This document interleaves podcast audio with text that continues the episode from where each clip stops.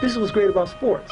This is what the greatest thing about sports is. This is without question the most comfortable red sweater I've had on in six years. Uh, playoffs? What are you doing with a school bag on stage? You can't even read. If I don't eat breakfast, I'm pistol. And it's a deep to left center. Andruw Jones on the run. This one has a chance. Home run! Clement reverses it, and the pass goes into the end zone. To Nick and Foles. It's a touchdown by Nick Foles. Alba inside. It's Messi! Oh, the baby gets out on the field. Winner, winner, chicken and waffle dinner. How's everyone doing? Let's make some noise. Come on.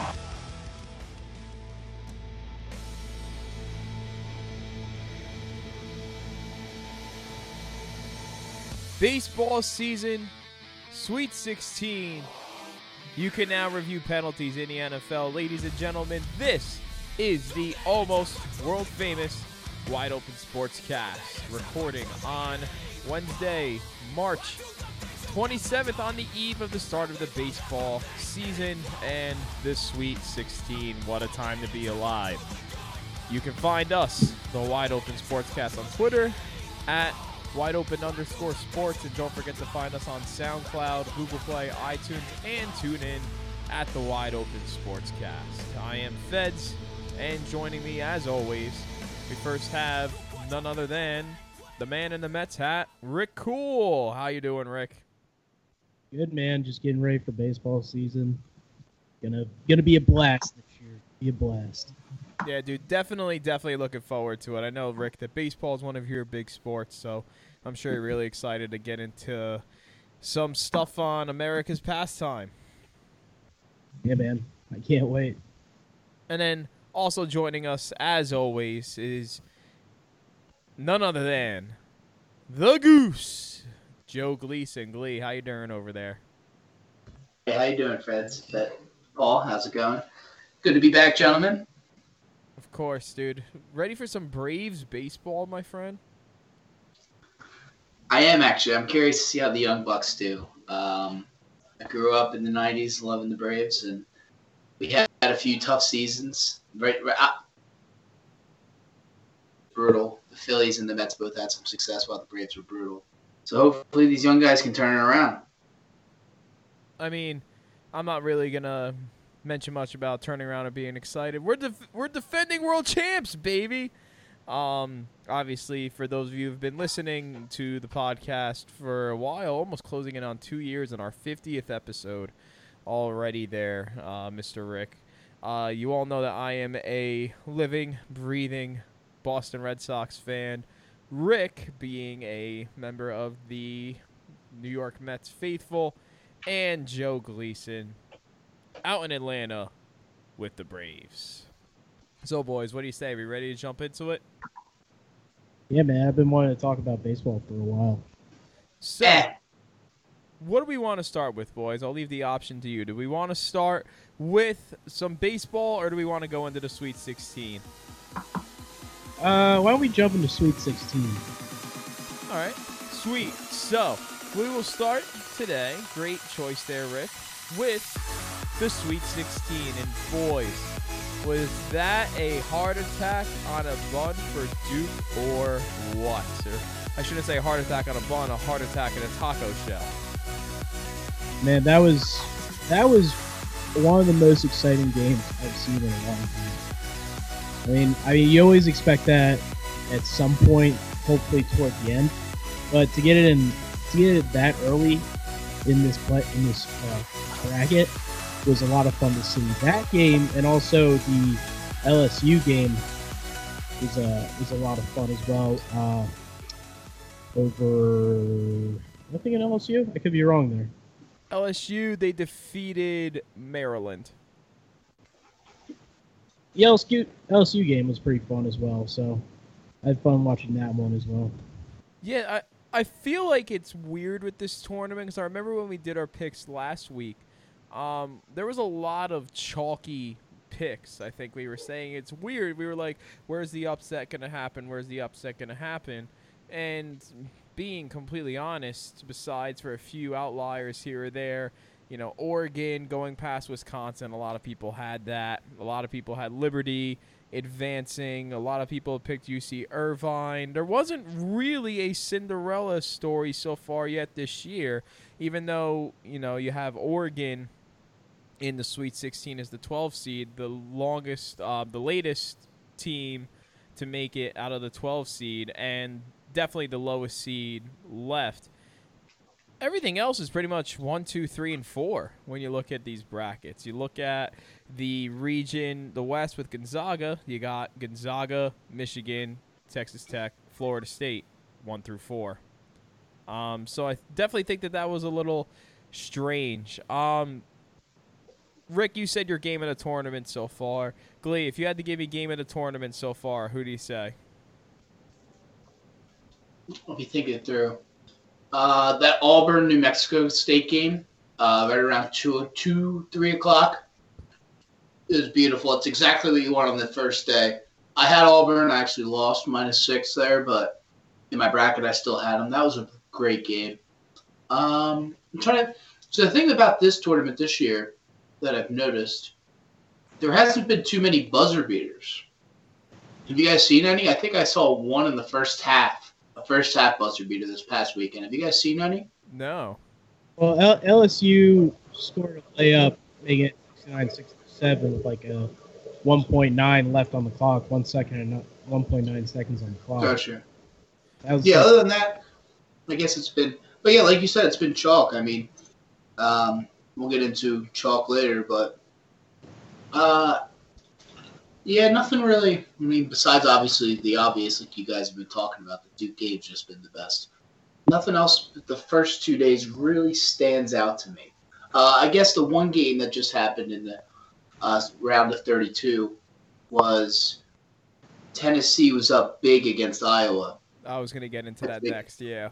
and they were up big about and I got I got Iowa at like plus 12 and a half and they came back and tied it up and then it went to overtime but yeah that that was another exciting game we haven't seen more any it has it's really been I don't want to say it's been bad because the games are you know it's still good quality games and you know teams are competing but there hasn't really been and we talked about this on the podcast last week where you looked at the brackets and you didn't really see a, a Cinderella uh, so to speak. You saw teams that maybe you don't necessarily think of, but getting a lot of respect, like Wofford at a seven seed over Seton Hall at ten. I Yeah, Glee there. too much respect, but what's that? There you were the only one who took Wofford. Rick and I both had Seton Hall and were I had both Seton big Hall. dogs on Seton Hall. I thought you had uh, Wofford too. No, that's what I'm saying. It's it, like even like people were saying, "Oh, Wofford's a Cinderella. Wofford's a Cinderella." I'm like going into it. I'm like, well, first off, I don't know if they're Cinderella because I, I think Seton Hall beats them, but they were a better seed. They were a seven to ten. Like uh, you can't be a Cinderella in my opinion and be a seven seed unless unless you make the dance, you know, and you're and you're seven or worse. No, I agree, and that's why I would say like arguably the only real Cinderella right now is Oregon. But I mean, other than Wisconsin, it's not like they had a big upset in the next round. They beat UC Irvine, who's a 13 seed. Well, Oregon's got a big time player, and they they I forget his name, but he's a big time player, and they also had a, had a favorable matchup. I like that 12 5-12 matchup they got, and I forget who did they beat in the second round. Um, Who? Uh, Oregon. yeah, I, I don't know. I just. You see Irvine again, so it wasn't like they had to necessarily topple a giant to get to Sweet 16 in the second round. You know, No, what I mean? not at all. So uh, no, I like. I actually picked Oregon. We'll get into that later um, for the region winners. Um, but yeah, it was good stuff. Yeah. So, Rick, I'm going to let you lead into this. I'm going to give you the first hot take of the episode here. The Duke Blue Devils will not make the Final Four. Rick, opinion. Uh, even though my bracket is complete trash at this point, I still think the Duke Blue, do the Duke Blue Devils will make the Final Four. I don't think it's that outlandish that they cannot beat Michigan and they cannot beat whoever else is next. I, I think they're going to the championship and winning, 100%. But I, I don't think it's. A hot, I'm not taking that hot take and saying the Duke Blue Devils are not making it to the championship game at least. reasons why, if you had to give me one. Uh, I just feel like their their roster is arguably the most stacked in the in the bracket right now, as well as their coach. I mean, has been there a billion times, so he knows how to do it. And finally, Michigan State is their their next target that they have to face. I don't think they would be that they would be that afraid of them, even though they are the number two in their in their bracket. I don't think they should be that afraid of them. All right, very well put, Rick Lee. What do you think on my hot take before I get into my reasons? Duke will not make the Final Four. Agree or disagree? Well, I disagree. I think what showed me in that first game was, and, and really the second game, is Duke obviously doesn't have the sh- and discipline to withstand tight games. That's how they win every game, regardless of who they've they've never been. You know, it's not it's not the thing about Duke is everyone's making a big deal about their three point shooting, but it's not like it's dried up. It was never there to begin with, so I don't really count that against them, considering how dominant they've been in other ways. I mean, they just took down. Really, if you looked across the landscape of the bracket, the only team that could really pack it in as well as they did was UCF. You know, they have a guy who's what what, what is he seven seven? Tacko is seven six. Yeah. And he's and but but as a defense, they packed it in, and they just forced Duke to take shots outside. And so, if a team like that can't do it, and it's not like you know Duke still beat them going against them. So See, I them, still the think, only team that could upset them is, No, is UNC. It's the only team. see, I still think that. I mean, honestly, boys, right now, in my opinion, if the guys from UCF don't throw that failed alley oop and Dawkins, you know, takes a layup or he converts that alley oop to go up six with a minute left, I think we're having a totally different conversation right now. Um, my reasoning why I don't think they're going to make it is so Glee, you are correct. I do believe in saying that they have the they've gotten probably the best team that has a chance as far as the way they play out of the way. You're not going to see another guy who's seven six who's going to match up with Zion like that again for the rest of the tournament. I do agree with you on that. But what UCF did was bizarre, but it worked. And I will be stunned if coaches like Tom Izzo at Michigan State, if they run into them in the Elite Eight, um, if they don't take this strategy. They literally left whoever the fifth person was on the court. You obviously have you have Cam, you have RJ Barrett, you got Zion, and then you got Tre Jones at the point. So then you'll have like DeLaurier or somebody in there as the fifth man.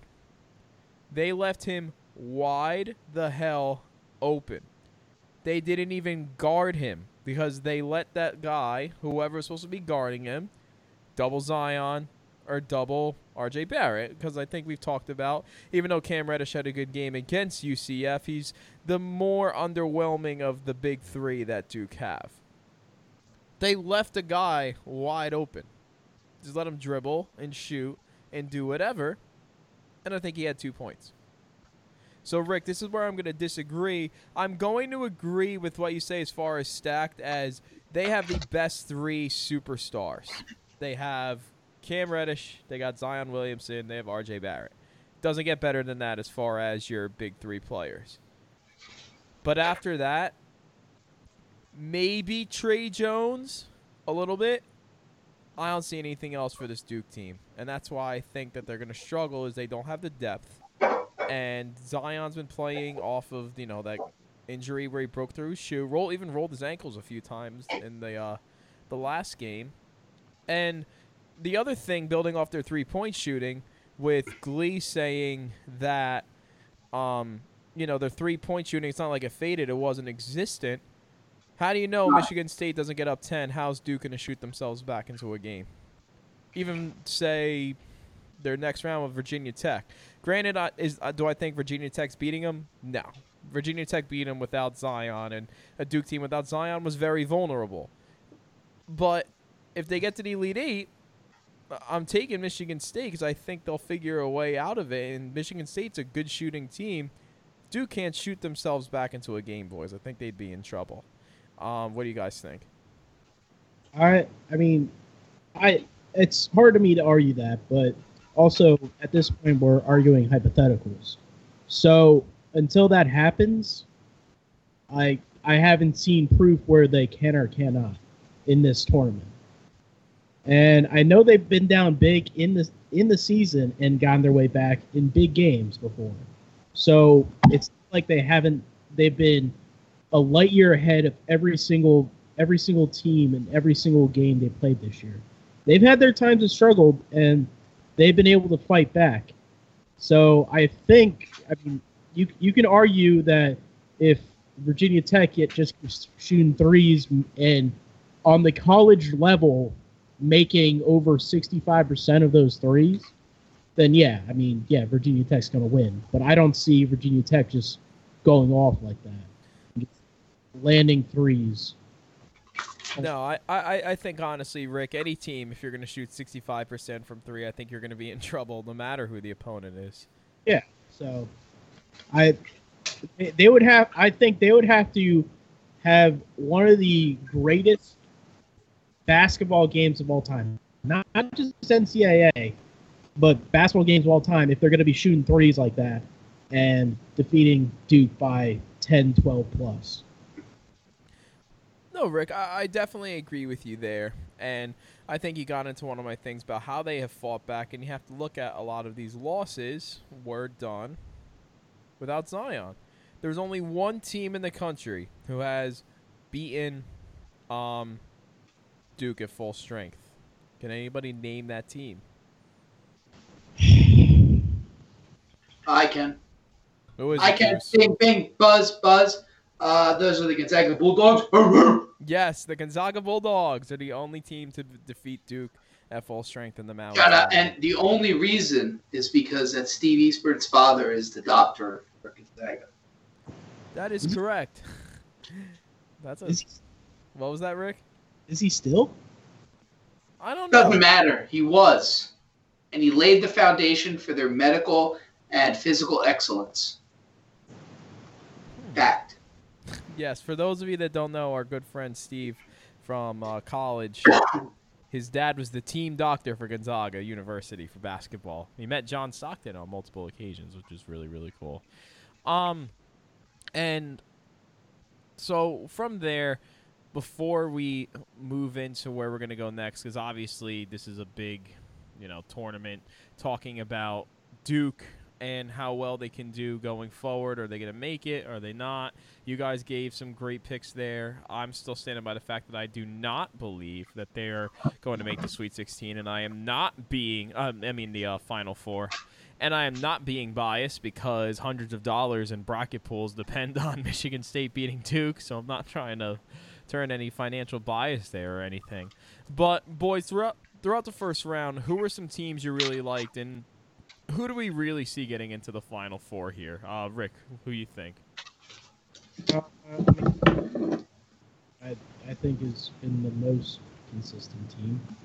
I feel like so. I, I definitely see that going all the way to the championship. Uh, that and then I, I really don't have anyone else. My, my biggest disappointment would probably be Villanova. I thought they were going a lot farther. Agreed. Yeah, definitely agree with you on that. Definitely a disappointment. I, I have a bunch of Villanova fans at work, and they were saying they didn't think Nova was going to go that far. They said maybe the Sweet 16 was just a matter of when, but they didn't think it was going to hit the fan that bad. I mean, that wasn't even close. Yeah. Yeah, definitely. I mean, I don't know what happened there. Losing by that much to Purdue. I mean, Purdue's a good team, but Villanova. I mean, they they didn't have the star power like they did in the past few years. But come on, losing like twenty plus there, Jesus. I mean, this is what I'm to say. You usually, for me, stay away from Purdue and Iowa State because Purdue and Iowa State always find a way to f up your bracket somehow, especially Iowa State. But I thought this year they're actually going to do it because they were playing an, an Ohio State team that, in my opinion, had no business in being in the tournament in the first place. And then Purdue also was a big letdown last year, and I was like, all right, they're not gonna, you know, go any further. I think they'll lose to Nova. Nova still had um, Paschall, still had Booth. They still had some good players. Nova will compete. And let's just say I picked the wrong, and Iowa State got knocked out by Ohio State in the first round. And Purdue obviously is now a Sweet 16 team. Rick, any comments on Seton Hall before we go to Glee? Uh, I'm sorry I trusted you so much.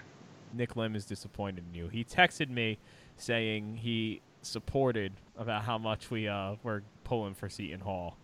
But, Nick, we are sorry. we may have jinxed you there. uh, Glee, uh, favorite teams going forward into the Final Four? Who you liking? Who's a disappointment for you? Uh, well, we've talked about the disappointments already. I mean, Villanova was a huge disappointment. I mean, if we look at my Elite Eight that I picked, Buffalo's another one. So I have six of my eight potential Elite Eights still in play.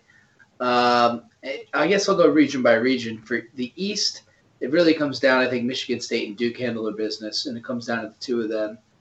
Uh, I think Duke comes out on top in the East. In the West, it's kind of funny. You have, I don't trust Michigan uh, at all, so I'm going to go. Yeah, I think test test TT Texas Tech will handle them. That Gonzaga Florida State game is going to be a very good game on the 28th. But yeah, tomorrow it's going to be a really good game. I think Gonzaga pulls it out, but we'll have to see. So that that the West is to me is the most wide open with those four teams. Uh, second most wide open is the South. So many people love Virginia, and I don't I don't know how or why. Uh, I mean, they play great. I love defense, but to me, they just don't have the play. I, I picked Oregon. Um, I, I have Virginia going to the Elite Eight, but if I'm betting, you know, when I'm filling out my bracket, it's a little different than when I play game by game. And having seen a few games, I, I think Oregon's offense, they're for real. You know, they were hot coming into the tournament. They've remained hot. I think they Virginia wants to slow to slow things down, and I don't think they're going to be able to slow Oregon down. Virginia is not a team that's going to shoot themselves back into a game. No, and well, not at all. And if they and that's how why I was surprised in the first round they did get back into the game because they did actually shoot themselves to a 16 seed again. Oh man, I was loving that. That would have been great. So I'm, I'm hoping Oregon wins there because I think going back to what I'm saying, I don't think Virginia matches up against Purdue or Tennessee, both teams that can score. I mean, we saw what Tennessee did. I Iowa's a great defensive team. I mean, the Big Ten is very good. So for Tennessee to put up a ton of points, then go down, you know, for a lull, but then be able to come back and win, I, I think, you know, Virginia. Regardless, I think the winner is either Tennessee or Oregon out of there, but we'll see. And then, like I said, the Midwest is a lot like the East I think North Carolina comes out on top. Uh, zero respect for all. Mexico State game.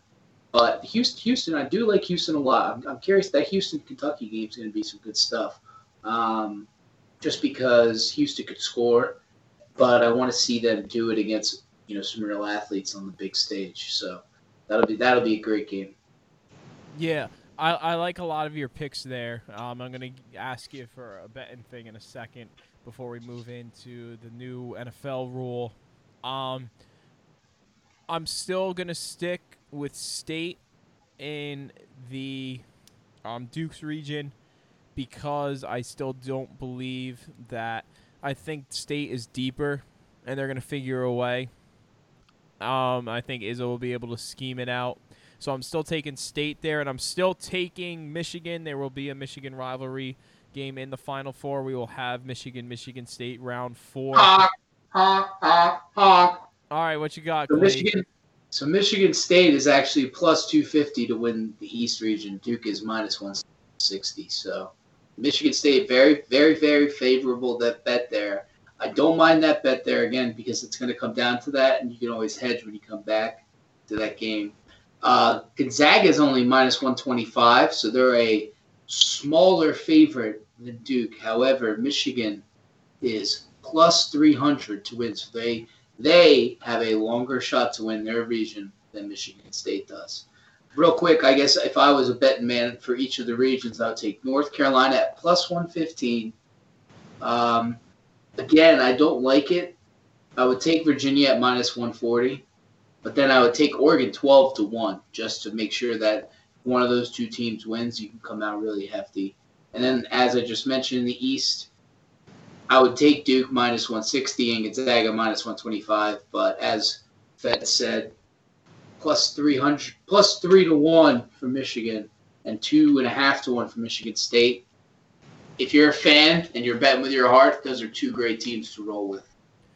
Just so everyone knows what you just heard, um, that is Gleason's new call. The goose honks if he has some betting advice. So well done there, Glee.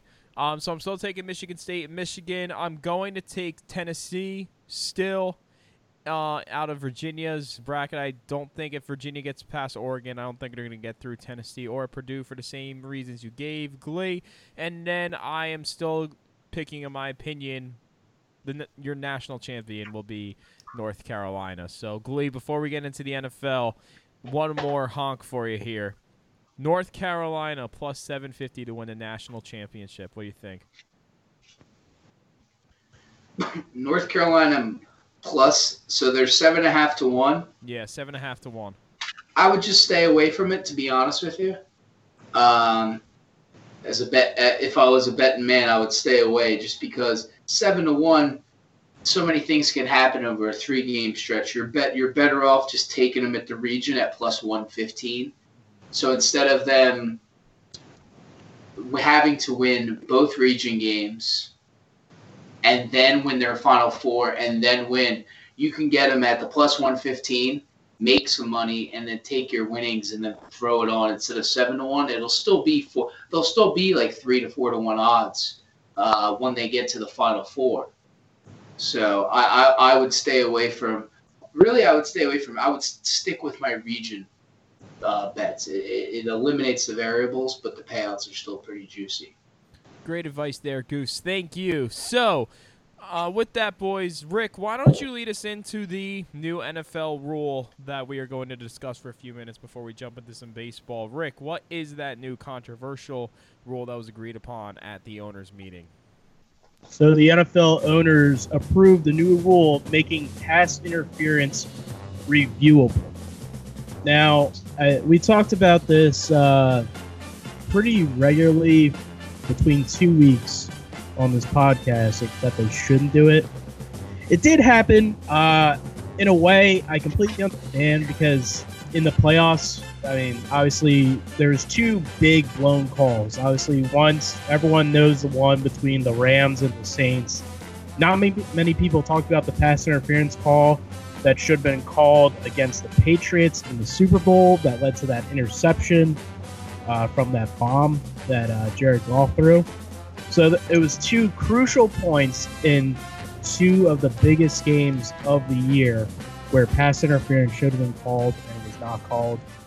Um, I still don't like it. I, I think by doing so many reviews by so many things being able to be renewed, reviewed now, it takes a lot of the human element out of the game, which is why, like for example, in baseball, people have said for a few years now they should just go to electronic umpires to call what a strike and what not a strike is, aka ball.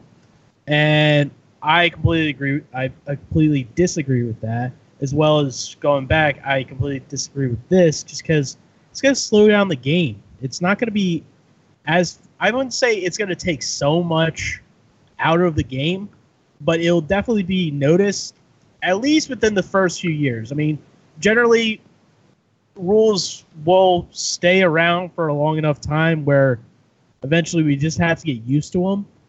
But sometimes these rules they get reversed. I don't think this one will get reversed, but I can only pray that it might.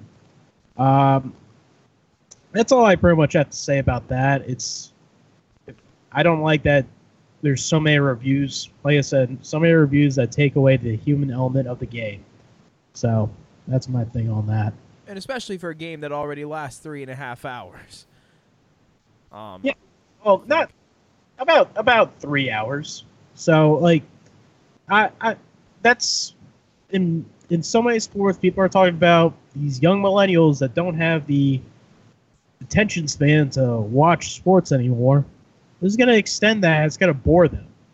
Watching the same clip over and over again, listening to Joe Buck and Troy Aikman talking about how that was or was not a pass interference call, and then watching one of the coaches flip out saying that was or was not a pass interference call. And I think we can all agree that listening to Joe Buck and Troy Aikman talk is already as boring as it needs to be without extra replays or anything like that. Uh, Glee, what's your take on the new rule? So, my biggest thing is, uh, you know, I want to get everything right. I want to get the calls right in a timely fashion. And I, I feel like other leagues are more efficient at doing anything and everything than the NFL is. So, it's tough because I I have no problem. I'm a defensive guy, right? So when this originally came out, I was actually very excited because I thought that there was going to be a lot of, you know, third and 12s, pass interferences that you could challenge, you call back, and then you force the team to punt. So I'm, I'm excited about that. But the more I think about it, I'm trusting.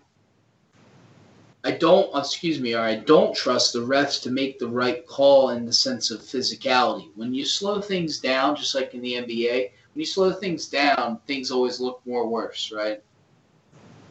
Yeah, like uh, like like the last last two minutes of any NBA game is the most tedious thing ever.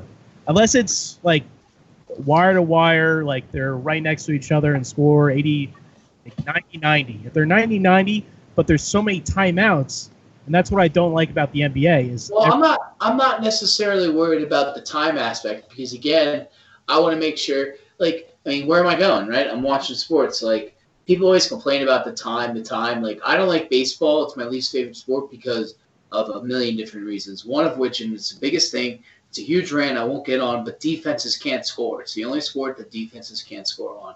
But I digress. I don't care how long a game is. I want the game to be fair and, but efficient. I don't want to dick around for a half hour to, you know, decide a call in the first quarter. So that's why, like, maybe they like I there and there's no real way to correct it because it's always going to be wrong. But the thing that I'm afraid of with this is that little things because in the game of football you're gonna your hand is gonna you're you're wearing sticky gloves. Your hand is just gonna graze a guy's jersey, and you know you might grab it, but it doesn't necessarily. There's a difference between grabbing and holding, right? And it, it might it might look like you're doing something, but in the scheme of things, if you watch it in full speed, and the guy on the other side will even tell you it, it didn't affect him in the point in the in the face of the game. And so what, what you're going to see is you're going to see, for instance, at the end of the game, a team has a challenge left. You just throw the ball to the end zone. You get a hail mary, you, and then you just throw a challenge flag, and you and you make the refs decide if in the scrum someone was holding someone's arm and they might have had a chance to get the ball, and then now they field they get it literally at the at the one yard line. That's the one big thing that scares me. So Glee, I actually just did the fact check there. It works like a regular challenge. You cannot challenge in the last two minutes. Okay, even better. Okay, so it's up to the league then, which again, I don't necessarily. It's the one league I really, really don't trust. Um, but it does help. I mean, again, in the last two minutes, like I have no problem. I'm very like in a lot of life. I don't like rules. I like the ability to do things. But in sports, you need when when there's a lot of fugazi out there, when something like what happened in New Orleans happens, you need a fallback where if it's under two minutes, the league can come in and and is is a uh, is a coach really willing to challenge something like if it's second and twelve and there's a pass interference, are you willing to risk? And we'll see the first you know first season, and like you mentioned, I forget who mentioned it of the two of you the I think it was Paul. They don't always keep rules. So we'll see how effective it is. We'll see how often coaches go to it because it might be something where it's really not used unless it's really needed. Or, like I said, under the two minutes. That's the biggest thing. Well, I, you, you just brought up a, uh, a good point with the hail mary. Now, I'm now I'm thinking there's going to be three minutes left in the game, and Yeah. doing a hail mary, Yeah. And, and then they're and just incentively instead of them not punting, they're just going to throw the challenge flag. It's intercepted. Well, and and that's why John Elway's ahead of the game because he signed Joe Flacco. Joe Flacco leads the league in those plays. He's all time. So That's why. it- He's, it's why like he's in, elite. yeah, it's like in the NHL when the NHL when Patrick Roy came in and started pulling the goalie with three minutes left. He pulled the goalie with like six minutes left. well, it's not Yeah. even. It's yeah. I, I I don't know. I it's just to me, I have no problem with the rule. I'm just curious about the execution. I think at the end of the day, it needs to be more defensive. But the league has gone the other way. The league is telling, the league is calling and making rules to make it offensive. So if anything, I'm scared that to more pass interference calls. When in reality, the change should be when you throw the flag because there was a bullshit 45 yard penalty. Or, or maybe even a holding call. That's the other thing I'm really like, and not a holding on the offensive line. Let the boys play up there. I'm talking about third and 12. There's a ticky tack holding call on the defensive cornerback, and it's a five yard penalty, but then it's an automatic first down. Luckily, the Jets traded Buster Skrine because he would do them three times a game, but I, I can't stand that. Even it's a five yard penalty and they get an automatic first down. Hopefully, they could challenge that. See, Glee, what I'm. I'm worried about for that is I'm worried almost like in the soccer VAR sense is ever since they've introduced VAA, VAR into soccer, um, refs have been instru- instructed that if it's a tight offsides call and they're not sure, keep the flag down and let it play out because if the other team scores, good. The camera has your back. So That- I'm worried. good. It's I'm worried it's going to lead to less um, pass interference calls because refs aren't going to be hesitant. They're going to be hesitant to throw the flag if they're unsure because they have the camera backing them up. Well, why are you worried about that? Well, I, if anything, if anything, you should throw less pass interferences. Exact. That's exactly what the rules should. But that's the point, in my opinion. You have less calls on the field, and so that when something egregious happens, like what happened in New Orleans, then uh, you challenge it. What I'm worried about is the opposite, where in the NHL they made it so you could challenge offsides, but and so you would think, oh, like Like keep it down. Yeah. you let you let the boys play. You don't call off sides as much. You let the boys play, and then you come back because hockey is a beautiful thing, right? Where you can come back and say, "Oh, that was egregious." We're gonna rewind the clock, go back three minutes, and start play over without that, Which is what they should have done. Honestly, it's what they should have. Like that should be the rule. The NFL should be able to call in, like, uh, who is it? The the Rams score they kick the ball off, and the NFL should call in and be like, "Wait, nope, they messed up. That was terrible. Everyone go back. That was a pass interference." Just like hockey does. Realistically, that should be the rule. If the league steps in and does it, not the people on the field. But I digress. When what, I, I I think the idea should be that you call less pass interferences, and if it's egregious, then that's when the challenge comes out. Because again, if you win your challenges, you get another. All right, I, I, Glee, I, I do like that. I like where you see. Um, I see where you're going with that. Um, Rick, any closing thoughts on the topic? No, I think we covered it. I think we should go to the next thing. All right. So, boys, before we jump into a little bit of a baseball preview, it is time to once again hit the honk. It is time for bets with the goose. Enter the Eric Clapton. Uh, Glee, how are the bets looking this week, my friend? Well, gentlemen, I guess we'll do a quick recap of uh, Thursday, Friday bets that I made. Uh, it was a tale of two nights. First night, I went Minnesota, Marquette, Nova, Seton Hall, and Q's on the spreads. Uh, went one in four. Well, one in five because the Nova at time of recording was minus five. took a minus four and they pushed, which was kind of brutal.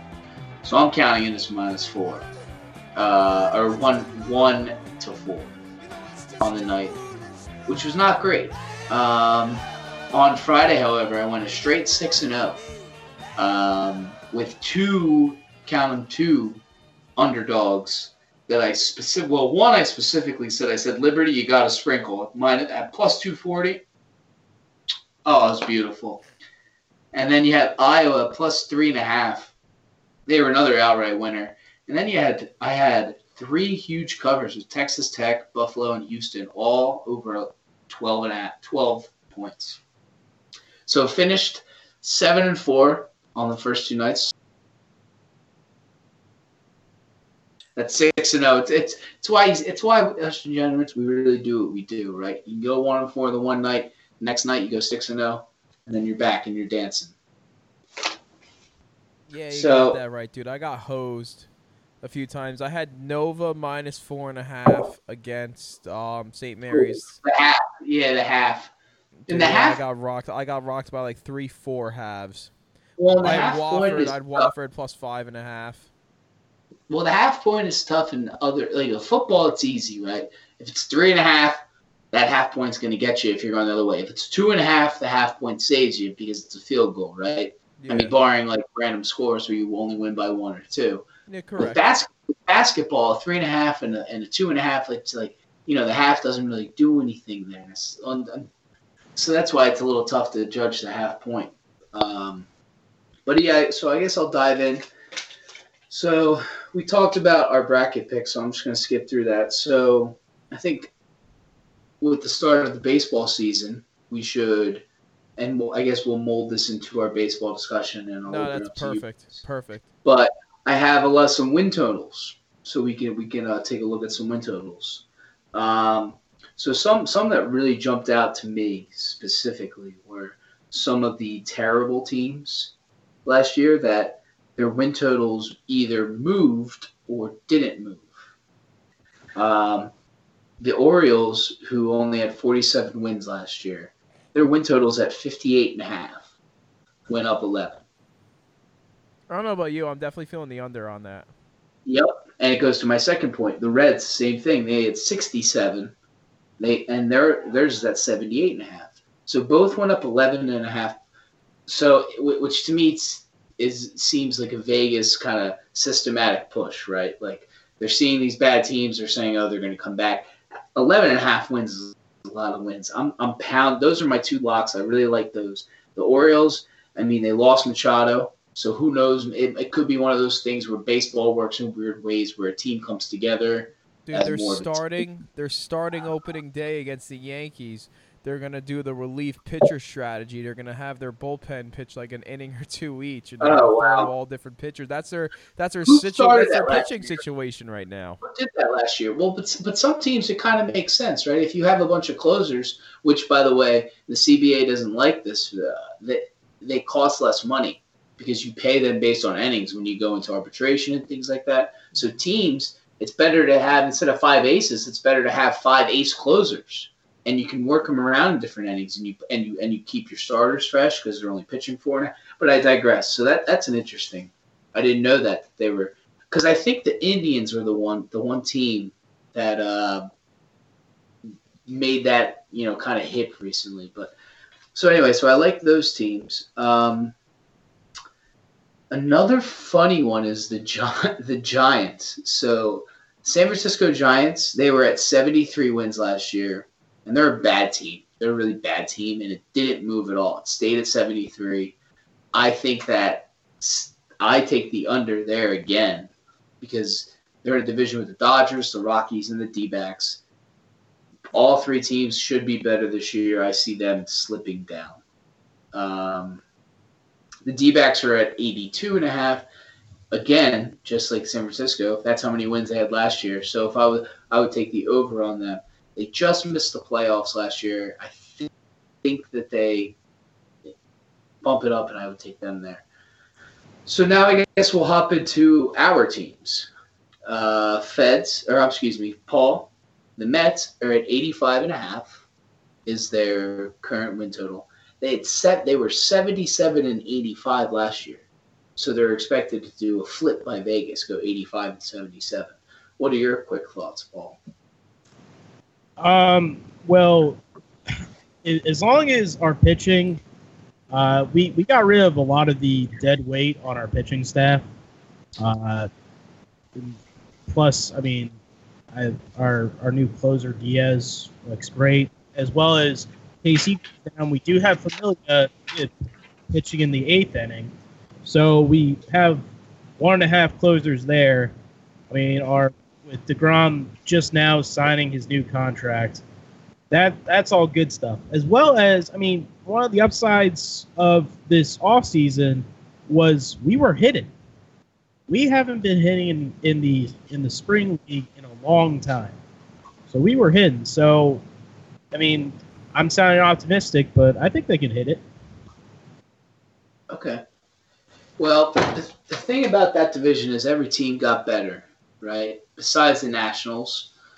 So I think there's a lot of losses. As, as there is wins to be spread out, I think there's a lot of losses that are to be spread out. So I would take the under on every single team. The Braves won 90 games last year. They are the only team in the division to go down in projection at 85. I would still take the under 85, even as a Braves fan. The Nationals finished in second place with 82 wins. They're even after losing Bryce Harper, they went up to 88 and a half. I pound the under there. I think they are maybe the worst team in the division. The Phillies, 85 and a half. That's five games up on last year. Again, you pound the under. I don't. The Phillies are the one that could scare me. Could they win an extra? They went. They were under 500 last year at 80, 82. Could they win another five games? It's a, that that one's a toss up. I might stay away from that one. If I had to choose, I would go the under. The Mets, 77 wins, like we said, 85 is the projection. I'm taking the under, and it's because I think the wild card in the division is the Miami Marlins. Vegas, as I said, the other teams, and it's really funny, the other bad teams all jumped up in their win totals by 11 games. The Miami Marlins, they're still at 63 and a half, which is how many games they won last year. I think the Marlins, if there is a lock of the records, it's the Marlins winning 64 games this year, which is not a lot. Um, any questions? Is there any other teams you guys are curious about? Oh, I, I didn't do the Red Sox. My apologies. So the Red Sox. And then we'll head into baseball from there. And then the Dodgers. I wanted to hear the Dodgers. Oh, I did have notes on the Dodgers. Uh, oh, yes, yeah, yeah, yeah. So the Dodgers, excuse me, I have to yank this guy up. Well, and the, the funny thing about it is they're they don't give much respect to the Yankees and all the moves they made. The Yank, I mean, and, and the Yankees and the Red Sox both went down. I mean, it's tough, I guess, to win over 100 games and then expect to. Yeah, dude, Boston's not winning 108 again. I can tell you that. Well, so I guess w- while we're on them, Boston, as you said, 108 wins last year, 94 and a half. So 94 and a half wins. The lowest, the Cleveland Indians won their division at 91 wins. So 94 and a half. To t- that's 14 D- yeah, for no, me, honestly, well, I think that's a bet I would stay away from. Not only because right, I, yeah. I, don't like betting on no, my own team number. in the first place, but it's a perfect number. Yeah, it's a per Vegas. Vegas has that's what I'm saying. You got to go through them all. You see like that. You stay away from that. Like '94, like you could see them having only like a 92 win season, and it's still a great season. Definitely, because Boston's a great team, but then again, you know, you have the Yankees. You're going to probably go around 500 with the Yankees. And then a lot of people are projecting good things out of the Rays this year. So, granted, you're going to beat upon Toronto and you're going to beat the living life out of Baltimore. But when you have the Yankees in your division, who are another 100 win team last year, as well as a resurgent Rays team, and you have to see the Astros, who also were around 100 wins last year you're in a pretty peculiar spot there, my friend. So, Boston, I would stick away. I would yeah. probably, if I had to say, I would take the under And that's No, that's nah, nah. You again, you're exactly right. You stay away from that number. It, it doesn't make any like unless it's over 96, then you maybe take the under, and if it's over, it's if it's around 92, you take the over. I would but agree with you on that. Yes. It's not. It's just a, and th- so the Dodgers, the Dodgers, they they won the division at 92. They were the third best team in the NL last year, 92 wins. Do you guys want to know what the addition of Manny Machado bumped their lineup to? Oh, the, to the the subtraction for the Dodgers. Well, did it go up or down? Oh yeah, with with Machado. Um, I'm gonna say stayed around the same. had to gone up. Yeah, 93 and a half, up a game and a half. So you're both right. It didn't move much. And the cu- the really curious thing about it is it didn't move much, but when you dissect the rest of the division, the Rockies are getting less respect. They went down seven games from 91 to uh, 84. The Diamondbacks, we talked about it. They went down from 82 to 75. I really liked that one. So you're seeing the and then there with the Giants. The Giants stayed the same. The Padres are. Oh wait, no, I'm sorry. Manny Machado left the Dodgers to yeah, the that's Padres. what, that's what I meant by the subtraction of uh, Machado. The subtraction. So they okay. So let me see where the Padres are at now. Oh, you're talking about last year. No, no, my my bad. Okay, so to recap, the whole division is being shifted down, and it's because the Padres, who won 66 games last year, moved up to 77 and a half this year. I feel like you got to take the under there, especially with a guy. What's his WAR? I mean, all these nerds know the statistics, right? His WAR was what five, so 66. That's fit. That's 71. You're still six games short. What do you guys think? I don't know. The LA Dodgers are arguably in the weakest division, the NL West. And 94, I I may put some money on the over and maybe parlay that with something else. The over, the over of the Padres, 74 and a half. I'm talking about the Dodgers. I'm sorry. No, yeah, no. The then uh, Dodgers are uh, 93 and a half. So you're gonna you're gonna take that they go up two games. Okay. Like it, it doesn't seem that unbelievable considering the division that they're in. Yeah, and well, the division's gotten worse. I mean, the Giants, Bumgarner's a year older. The Rockies and D-backs, I don't think they got any better. So even if the Padres steal a game or two from you, Yeah, so I, I don't think it's that outlandish go over. But San Diego, uh, I don't think Manny Machado is going to be that much of a difference. I, I feel like he's he's going to get his hits, but their defense is still not there. So, in their pitching, so No, I think- agree with you there, Rick. I, would- I, I would still take the under on the pot. No, I definitely, Rick. I would definitely agree with you on that. I definitely see them taking the under there. Um, so boys, that is our that's with the goose, Joe Gleason.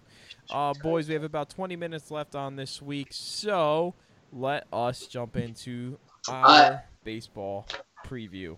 Sorry. Before we before we move away, one bet I just really wanted to get in there. Miami Miami Heat plus two hundred, so two to one odds to win the division. It's the only funny division race in the in the NBA. Now they lost to the Orlando Magic, who is leading the division now with the win by a half a game last night. My, the Magic have won six straight. They're one of the hottest. They are now the hottest because Sixers have lost. The hottest team in the NBA. I think the the Heat pulled off, and at two to one odds, it's irresistible. Hey, dude, you're right. That division is pathetic. Yeah, it's terrible. You got two teams fighting for the seven and eight seed, and they're fighting for the division. It's because uh, NBA is the three divisions, and they're you know it's terrible. Yeah, because you look at the top four Raptors, Celtics, Sixers are all in one division. And then you got the Bucks and Indiana in the other division. So your top five teams are from those two divisions alone. Right, and then the other teams are the Pistons, the Nets, you know, and then they're all above the Heat and the And then- Magic. It's, it's bad. Yeah, it's mad. It's yeah, it's bad. It's bad. Raw. So anyway, so I like so, but the but the Heat they have good coach. They're they're one of the best coach teams with Spoelstra.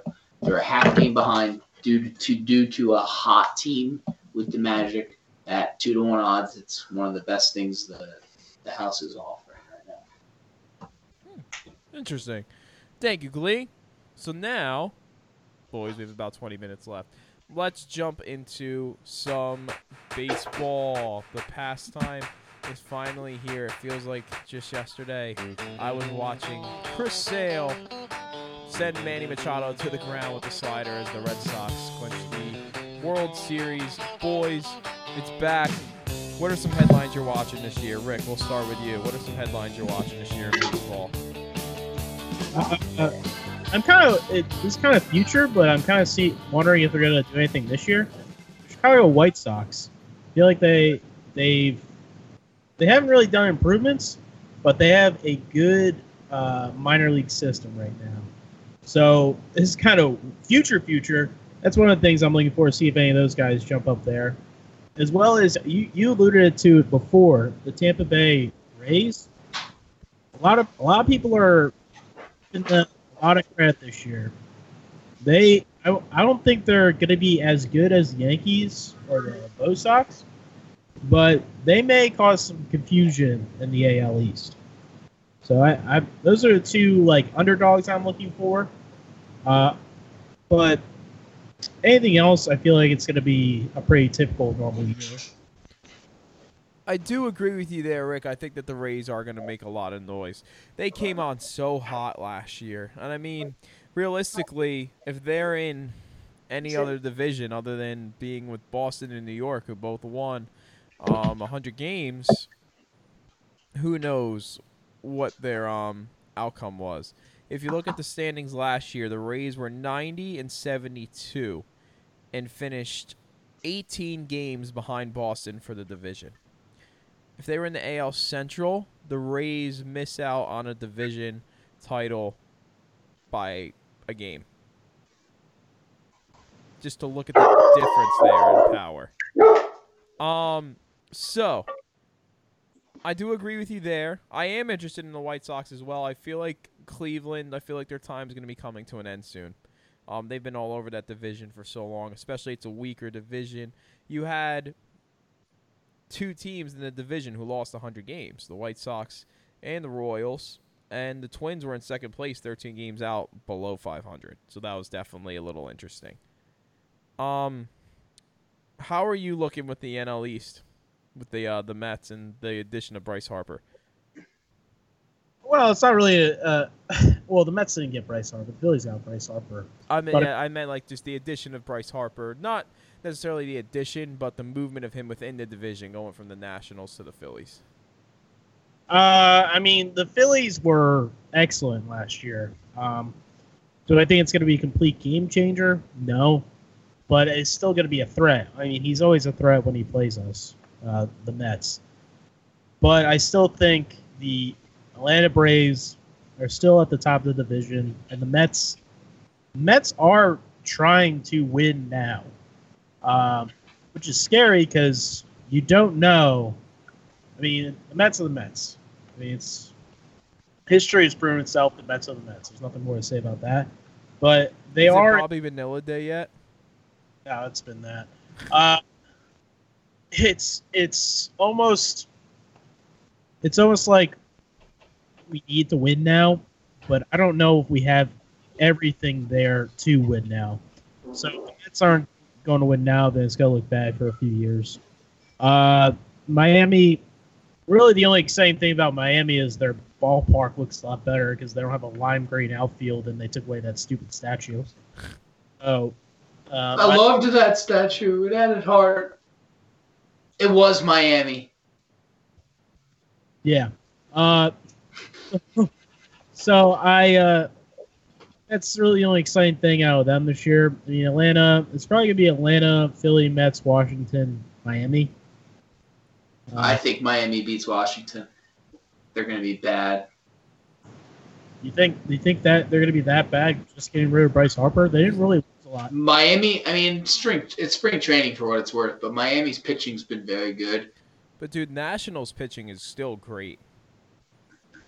I mean, Scherzer, obviously, but and still, you know, Strasburg still hangs around. Yeah, he's just he's yeah, stinks. Um, Glee, what's your think? What you thinking on the Braves this year? Yeah, again, don't know too much. I did some research for my uh, auction draft last week. To me, like I said, just depends how the. I mean, no one knows. I mean, no one knew that, you know, Baez and Acuna were going to be so good coming up. Uh, so it's curious to see how they do. I mean, you have some guys like uh. I don't want to say he's taking a step back, but he's technically fourth in the rotation. You know, he should be the second or third guy, considering he's a fastball. But I guess he's getting up there with age. So, but it could be a good sign of how good the rotation is. I mean, Sean Newcomb's your second pitcher, so I don't know. We'll see. Um, I mean, it's it, it's going to be interesting. Uh, I mean, again, uh, as I know, I'm I'm in Phillies and Mets territory, and it's pretty brutal. Uh.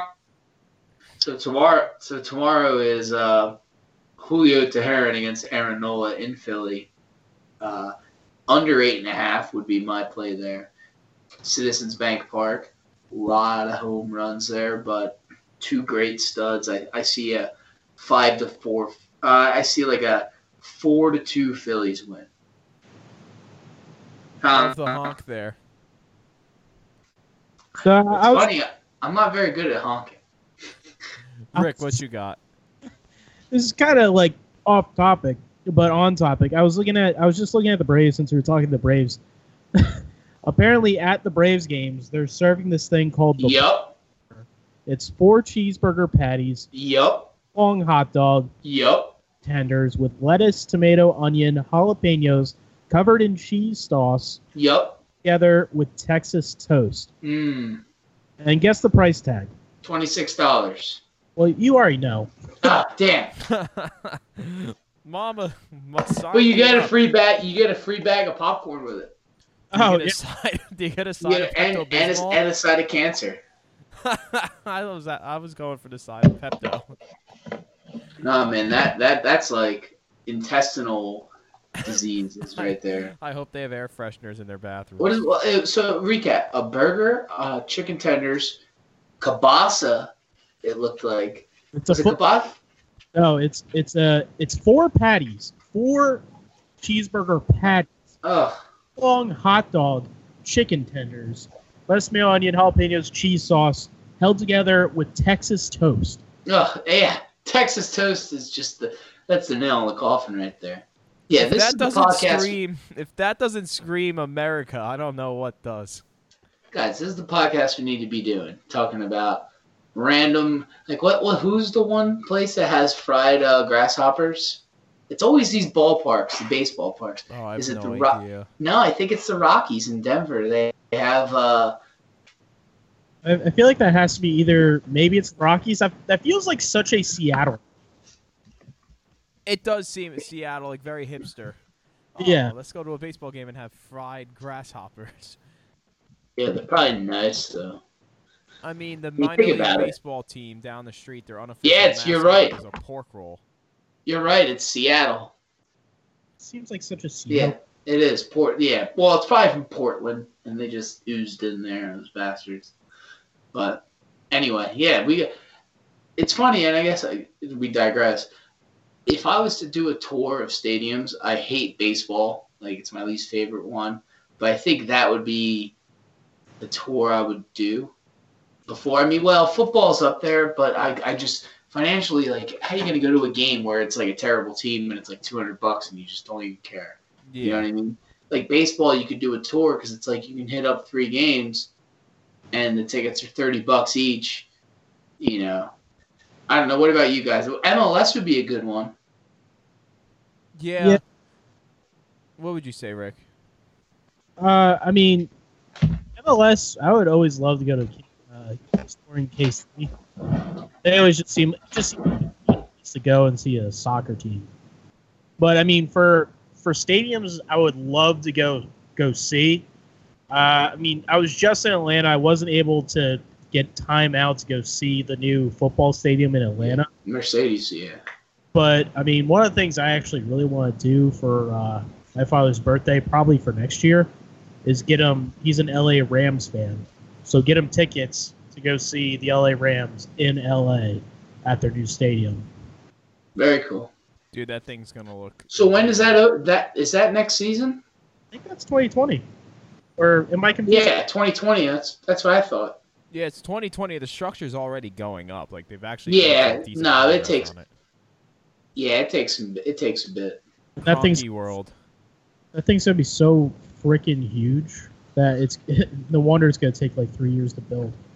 The two uh, wonders you can see from space: the Cronky world and the Great Wall of China. um, no way. Yeah. Got me. Um, boys, so let's run through the division. Um, I'm gonna give you the division. Give me your winner in that division and why. Um, start with the AL East. AL East. Who you, You can just taking? name. Uh, I'm going Yankees. reasons. Uh, I, I think they missed out on the opportunity last year. Boston was too good, and I kind of think they're out for revenge. And I don't I don't their lineup has only improved, not much, but it's only improved. So I think it's they're in a better spot. than the Sox right now. Glee, what do you take in AL East? Yeah, I mean, I, you got to take the Yankees. I think, not to say that Mookie Betts or Jackie Bradley have like hit their pinnacle because I don't think they have, but the Yankees just have so much more talent. I'm just really curious. But again, the Yankees are going to start off rough. They got a bunch of guys that are bagged up. I think uh, Betances, Severino, Aaron Hicks, like a, bu- a bunch of a bunch of players. Um, Yeah, Sevy's already hurt. yeah, no, they're all they're all starting off the season banged up. Didn't like CC Sabathia have like CC, yep. thing? He's in. Yeah, sorry, sorry. Yeah, he's another one. So, I just, I mean, look, I, I think it's tough once the expectations are there. Like the Yankees were like two years ago, they were the golden boys, the young boys, and so I feel like the Red Sox had a chip on their shoulder, and that's why they came in and had the 108 season. It's going to be tough for them to win 100 games again. I just, and again, I, I mean, we'll see how good the Orioles, the Blue Jays, and the Rays are. I, I'm not familiar with any signings that made them better. In fact, None. the Orioles. And the Orioles lost Machado. Yeah, I would say for AL East, I mean, I'm still going with the Sox, except I think it's going to literally come down to the last day for what you guys mentioned. I feel like the Yankees have a pretty piss poor um, injury list, but it is going to be very, very difficult because, you know, how no matter how great it is to have the rivalry back, it is just as nerve wracking to have it back being a Red Sox fan. And I do think where Boston returned a lot of their talent. You the starting pitchers, you got Chris Sale has it has his extension. You got Nasty Nate. You got Porcello. You got Eduardo, and then obviously you have David Price, who at the end of the season and in the World Series looked like a complete um, different player. Um, Boston's whole. I said this last year, and I said this is why Boston won't win the World Series, but they ended up doing it anyway. As I said, Boston's bullpen was going to be the Achilles heel. It was at points during the season and during the World Series run. That bullpen, like Joe Kelly and a bunch of those guys, just came out of nowhere. Besides Craig Kimbrel, who well, it's fun, and it's funny now. huge not on the deal. Team. like, bye. Yeah, and Joe Kelly's gone. So the thing that's going to hurt Boston is the Wait. bullpen again. Sorry, Feds. So you're telling me that? I knew Kimbrel was gone, so Kelly is also gone. Yeah, Joe. We didn't re-sign Joe Kelly. So who? So their bullpen is already shaky, and now it's garbage. Yeah, but I think they're depending on a bunch of you know younger guys to come up, which I think they will. But to be honest, yeah, Kimbrel's a loss, but in the World Series, Kimbrel was a specialist in loading up the bases. He looked like Jeurys Familia out there. No offense, Rick. Um, but um, Joe Kelly up until the playoffs was horrific. Joe Kelly was a specialist at going and blow a game. Literally a specialist in it, and then came out in the postseason and was out of control. So I think they went more on his track record of he had an, a, a pretty bad regular season. Um, but the Yankees obviously have reloaded their bullpen, so I'm still just going to take Boston because let's be honest, guys. Did you really expect me to say the Yankees are going to beat the Red Sox? um, AL Central, what are we thinking? AL Central. Uh, I I still think it's Cleveland. Um, this is kind of a weak division all throughout, in my opinion, but I still say it's Cleveland. Who are you taking, Glee? Yeah, nothing to add there. It's really it bad stinks. division. You, Yeah, you it's have three te- You have two teams that lost 100 games and one that lost 98. So you lit- virtually you have Yeah. three 100 lost teams in one Nah. division. Nothing more there. Nah, yeah, simple. Uh, and I feel like the AOS like Astros. Well, Seattle's up two games right now. Yeah, Yeah, dude, the Mariners are on pace to go 162 and 0 right now. I think of the three, that's the closest one. I mean, obviously the Rangers are terrible, but the the Angels. I mean, we'll see what they're able to do. I mean, you have a terror. I think Pujols is still on the roster, which is just brutal. I, I think he was one of like the most inefficient players in the league last year. Um, so the Angels, even though they have the best player in the league, they're still there. But the Mariners, like you said, they're up 2-0. But I think the Athletics could could beat the Astros. But if I was a betting man, I would take the Astros. Yeah. I mean, it's pretty simple. I think it's Red Sox, India. I think it's a repeat, to be honest with you. I think it's as, as good. I think the Yankees get off to a rough start, and I think it goes Red Sox, Indians, Astros, just like it was last year. and then Yankees, and then maybe the Rays or maybe the Athletics. I, I think I'd agree Yeah. with you on that. Yeah, I, I, I don't I don't see much turnover. Rick, what are you thinking about that? Uh, well, I mean, yeah, Albert Pujols, I think, is still technically on the Angels. I don't see him starting there. His, uh, he, he just has an awful contract that cannot be moved. So that's that's the only. Is reason. he playing though? That's the difference because there it's it's one thing to be well he's DH for sure right out there, but is he Has to like be. Yeah, but it's even like I'd, I'd like to see their roster, and we could dive into it as the season goes on. I'll give him to the benefit of the doubt, but uh, it's it, you know you saw and, and Mike Trout's one of those guys where it's not like Pujols. Pujols, you know, he was never an amazing fielder or anything. I mean, Mike Trout's one of the best athletes there is, it's been in the game since Willie Mays, and so you give him a big contract, even if he loses some athleticism, you don't necessarily have to DH him every time in five years like you do with Pujols. Yeah, Pujols is pro- Pujols is probably starting DH when Ohtani is pitching.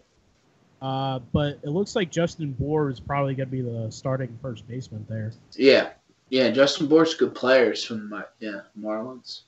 Yeah, he, he was on the Marlins for years, so I can see Yeah, But going back, I, I would say uh, Houston all the way. I would say not a- not as not as good as last year, but I would say Houston is going to win that division. yeah. I think I think the NL is more it's tighter. It, dude, the AL is Boston, New York, Houston. That's it. Cleveland. Eh, I'd still lay more on Boston, New York, Cleveland there. Uh, yeah, I, I was saying divisions, but I okay. mean, so under what, my so what are you thinking uh, for the NL? Boston, New York, uh, Houston. NL, if I had to go with the NL East, um, I said this earlier. I, I'm a big guy for the uh, for the Phillies.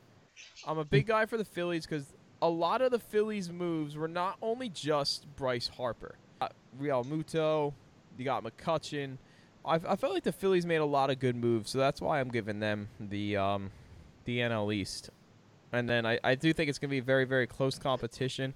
I think the Braves will hang up there. I know, Rick, we say this every single year. But if the Mets could stay healthy, Yeah, if uh, the Mets could stay healthy. yeah. I mean, of, of course, if the Mets stay healthy, they sh- they should be in the top three, if not the top two of the division. But I'm I'm still going Atlanta. Uh, I don't believe there will be any sophomore slump for those uh, young guys that you have out there, Glee.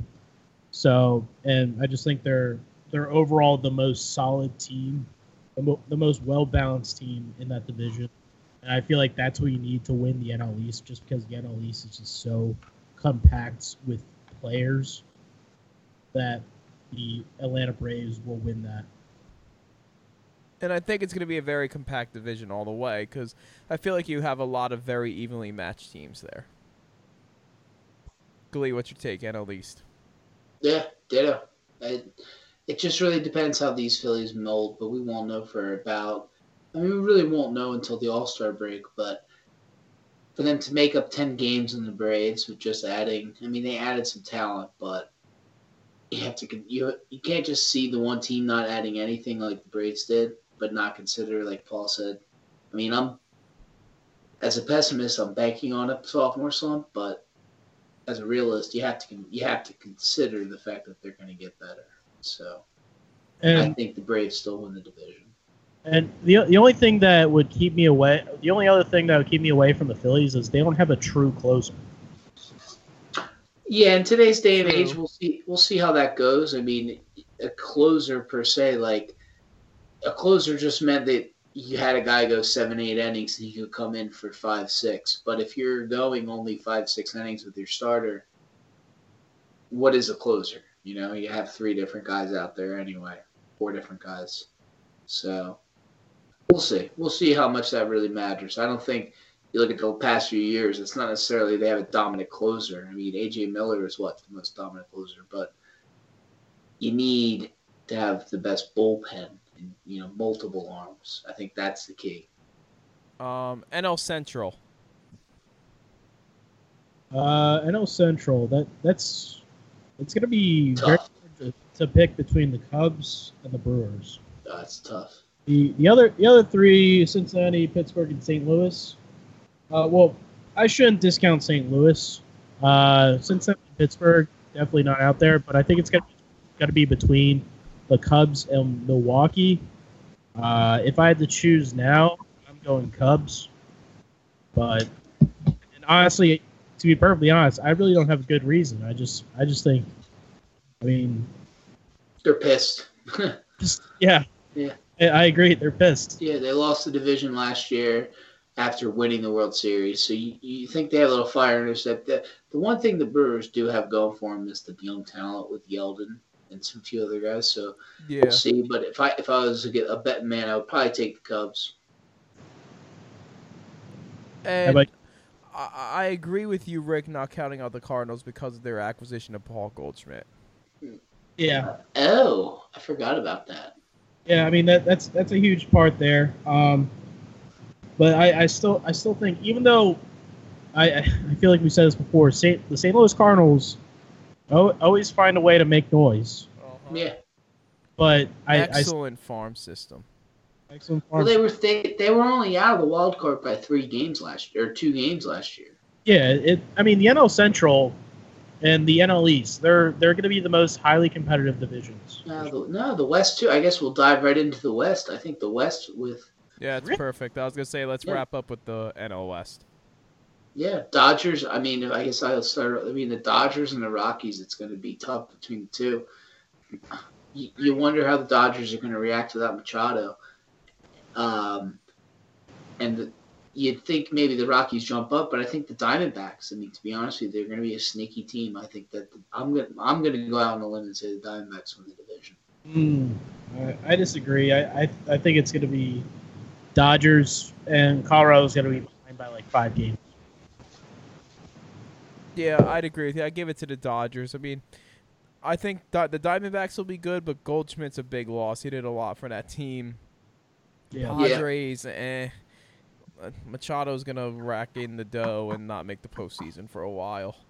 Um, and then, yeah, don't really see much from the Giants. I, I, I would arguably even give it to the Dodgers by a few more. I wouldn't be surprised if the Dodgers they always start off slow and then they start pulling away towards the end. Well, I mean, Clay Clayton is looking to be out a, a couple games. Uh, he looks a little sore, so I mean, they are going to start out slow without him leading the bullpen there. But I, I I think they'll recover very fast.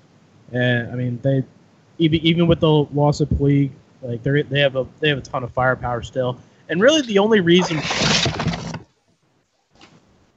really the only reason why the uh, the Dodgers even went after Machado was because their injuries, and they knew they could make it into the World Series. I, that this is at least what I felt like. They they had all these injuries, and they knew they could make it into the the postseason and to the World Series. That they had to go after Machado as a rental. So even even when Machado wasn't there, they were good. Then they got injured, so they had to pick up Machado. As long as the Dodgers stay healthy, I, I throughout the season, I would say they're going to win by at least five, maybe more. Yeah, I'd agree with you there. All right, boys, that is a wrap for the week. Um, great show as always, Rick. Any closing thoughts for this week? I, I'm just so happy it's baseball season. Also, fun thing that we should do in 2020 NASCAR just put out their schedule, and the first time ever, they're going to have a double header at the Pocono racetrack in the summertime. We should Ooh. we should rent a camper, camp out, real real redneck it out for the entire weekend, and watch both both races and just party. Dude, I would totally do that. 100%.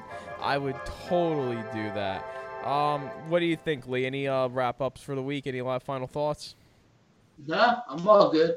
Uh, baseball is my least favorite sport, but it's nice to have. The one thing it does signal is that summer's almost here. Can't wait for summer, boys. All right. So, everyone, that has been this week's episode of the Wide Open Sportscast. Again, you can find us on Twitter at wide open underscore sports. Look for us on Google Play, iTunes, TuneIn, and SoundCloud. This is Feds. I'm Rick. Goose. Have a good night, everybody. Go Sox. Uh, Can you believe these guys are our future leaders in America? Thank you so very much for all the appreciation and all the great moments that we've experienced together. You stay classy. That's all, folks.